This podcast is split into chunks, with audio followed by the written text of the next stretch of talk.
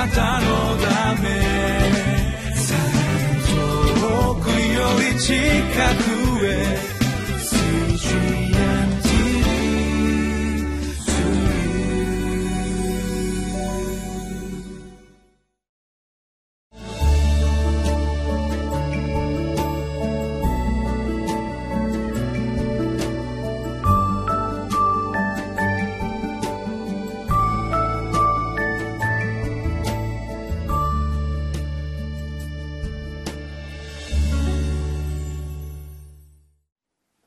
皆さんこんにちは。京都市伏見区にあります向島福音住教会の牧師の牧武と申します。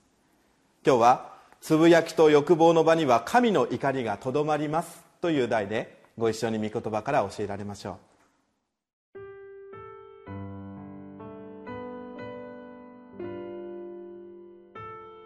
う。民数記11章1節から9節。さて民はひどく不平を鳴らして主につぶやいた。主はこれを聞いて怒りを燃やし、主の火が彼らに向かって燃え上がり、宿営の端を舐め尽くした。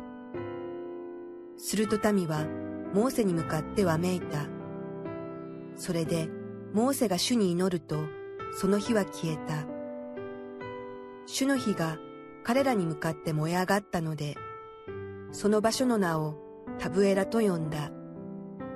また、彼らのうちに混じってきていた者が激しい欲望に駆られ、その上、イスラエル人もまた大声で泣いていった。ああ、肉が食べたい。エジプトでただで魚を食べていたことを思い出す。キュウリもスイカ、ニラ、玉ねぎ、ニンニクもだが今や私たちの喉は干からびてしまった。何もなくてこのマナを見るだけだ。マナはコエンドロの種のようで、その色はベドラハのようであった。人々は歩き回ってそれを集め、引き薄で引くか、薄でついてこれを鍋で煮てパン菓子を作っていた。その味は美味しいクリームの味のようであった。夜、宿営に梅雨が降りるとき、マナもそれと一緒に降りた。昨日私たちは市内さんから約束の地にこのイスラエルの民が出発したということを学びました神様が共におられるんですよね神様が導いてくださる旅ですよねこんな旅は本当に幸いな旅であろうと私は思うんですけれども。でも皆さんこの民の心は常に感謝にあふれていたでしょうか？喜びにあふれていたでしょうか？どうもこの11章を私たちが学んでいく時に民の心の中には喜びではなくてつぶやきが。民の言葉から感謝ではなくて不平不満が飛び出したということをここで見ることができるのではないかと思うんですね。皆さん一節を見ていただくと分かりますように彼らの心は不平と不満で満たされていました。そしてそれはつぶやくという形で行為で表に現れてくるのであります。私たちはこの民の姿から2つのことを学ぶことができるのではないでしょうか。まず1つ目のことです。それは人は不平不満に傾いていきやすいものだということであります。イスラエルの民のこのつぶやきの原因は一体どこにあったのでしょうか？おそらくそれはこの彼らの歩んでいた環境が荒野であったということと関係しているように思います。神様は常に彼らに心を配ってくださいました。彼らの心が折れないように彼らが常にこの荒野を進んでいけるように準備してくださいました。でもやっぱりこの場所は荒野だったんですよね。何一つない。彼らが生活を送っていく中では当然そこに不便さが出てくるでしょうし困ったなと思うような出来事が起こってくる。そういう場所が荒野でありました。荒野を旅している彼らは少しはそういう自覚を持っていたかもしれません。でも彼らはエジプトの地での生活が恋しくなっていってああエジプトの地だったら困ることがなかったのに満たされていたのに食べることができたのにってそんなことがどんどんどんどん彼らの心の中を覆っていくようになりました。満たされていくようになりました。そして彼らはいよいよ最終的な手段として神様なぜ私たちをここにお連れになったのですか？とつぶやいていくようになるんですね。皆さん私はかつて今のこの教会でご奉仕させていただく前に2つの開拓の教会でご奉仕をさせていただきました。開拓の教会っていうと本当に最初は何もなくて人もいなくてさらに何かしようと思ってもお金がなくてっていうようなことがたくさんあります。でも私は開拓の教会をしたい。まだ人々に福音が述べ伝えられていないところに行きたいという思いが強かった時には開拓か素晴らしい働きだと自分の中で思っていました。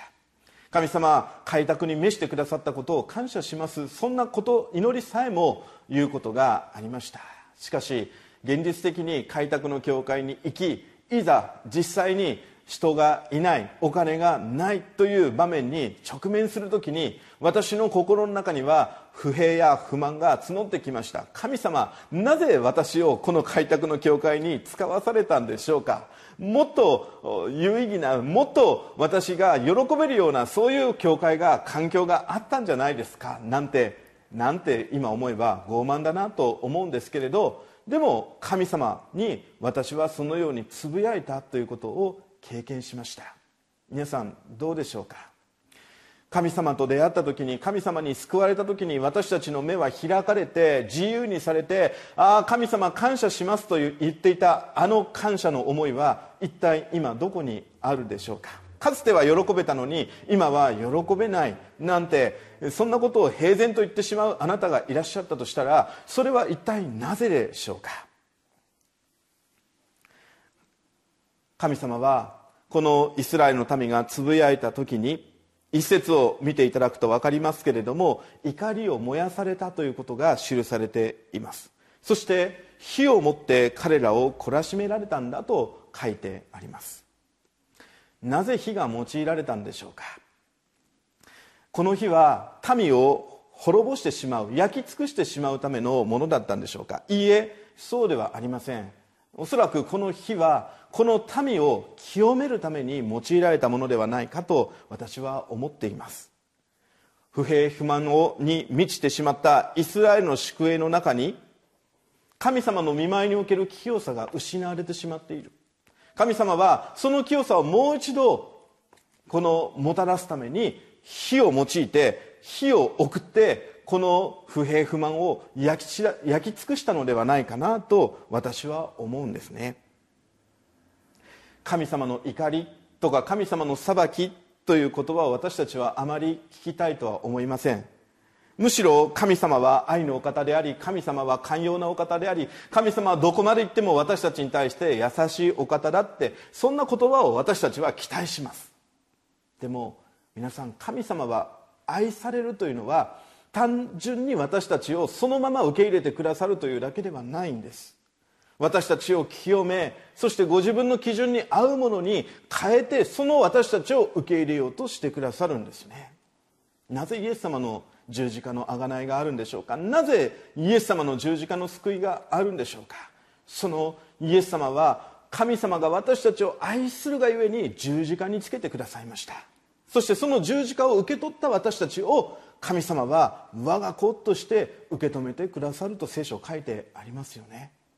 そうです。私たちのうちに罪があるならば私たちは神様と親しい交わりを持つことができないということを覚えたいのです。たとえ救われた私たちでさえも神様の前につぶやく時に不平不満をぶつけていく時に神様はそれをそのまま受け入れられるというよりは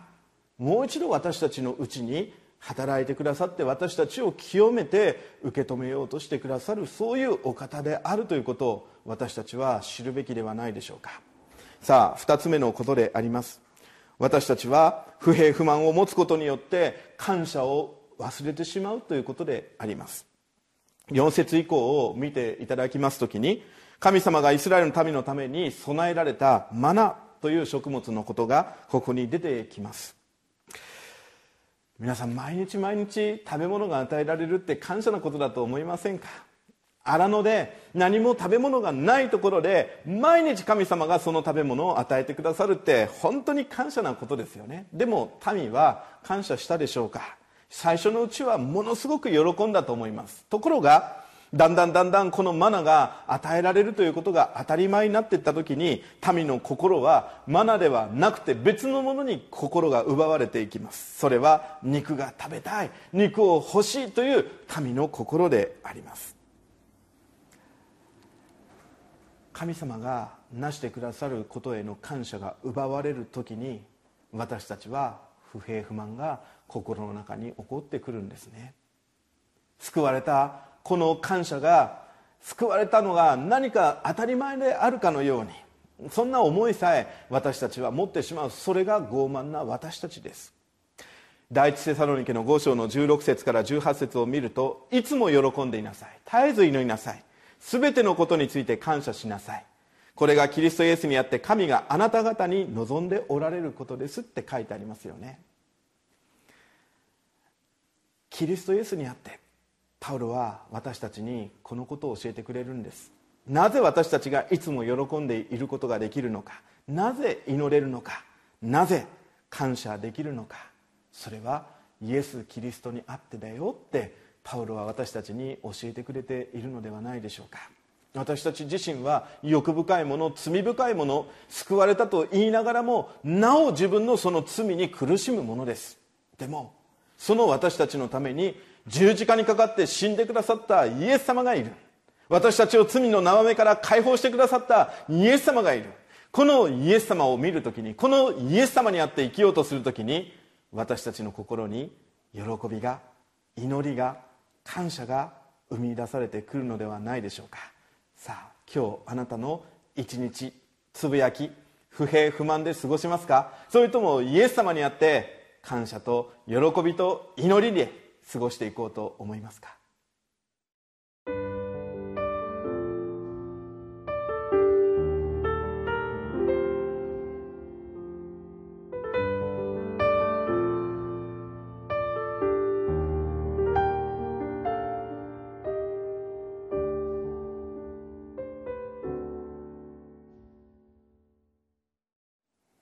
私たちの人生は神様の御手の中にある。で私たちは聞いていますけどでも私たちはその神様の御手をちゃんと見ることができているでしょうか。神様が私の全ての人生を導いてくださっているってそこに私たちは立つことができるでしょうか。感謝祈りよそして喜びって。皆さんどうぞ今日私たちが神様の御手の中にあることを覚えながら一日を過ごそうではありませんか？お祈りします。神様どうぞこれから私たちが歩もうと歩み出すこの一日の歩みをどうぞあなたが祝福してください。どうぞ私たちの心に不平や不満が